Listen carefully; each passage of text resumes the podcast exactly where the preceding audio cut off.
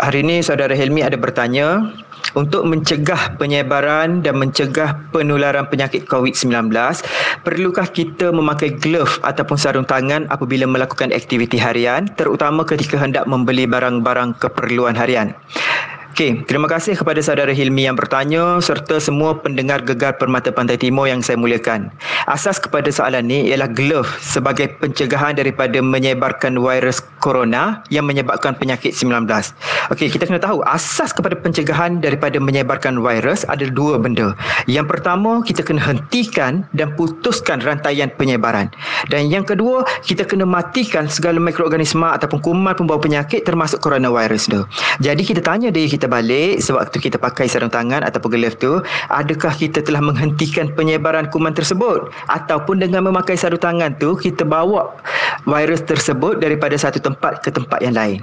Dan yang kedua kita kena tanya adakah dengan memakai glove tu kita telah membunuh kuman tersebut? Cara kuman dibunuh ni adalah dengan kerap mencuci tangan ataupun permukaan-permukaan tertentu. Okey kalau jawapannya ya pada kedua-dua soalan ni maka silakan pakai sarung tangan. Tapi sekiranya jawapan jawapannya tidak, jadi matlamat kita untuk mencegah penyebaran dan cegah penularan penyakit COVID-19 tidak tercapai dengan memakai sarung tangan. Jadi sebagai kesimpulan, glove ataupun sarung tangan tidak semestinya dipakai dalam melakukan aktiviti harian.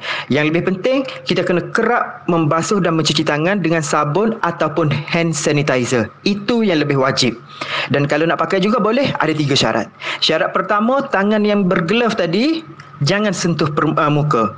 Yang kedua, cuci tangan bergelaf tadi dengan hand sanitizer ataupun dengan sabun untuk bunuh kuman. Dan yang ketiga, kita buang glove ataupun sarung tangan tadi di tempat yang sepatutnya, bukan buang di merata-rata. Okey, dan sebagai penutup pada hari ini, kita mempunyai peluang yang sangat tipis dalam peperangan melawan coronavirus ni. Dan kalah bukan pilihan kita.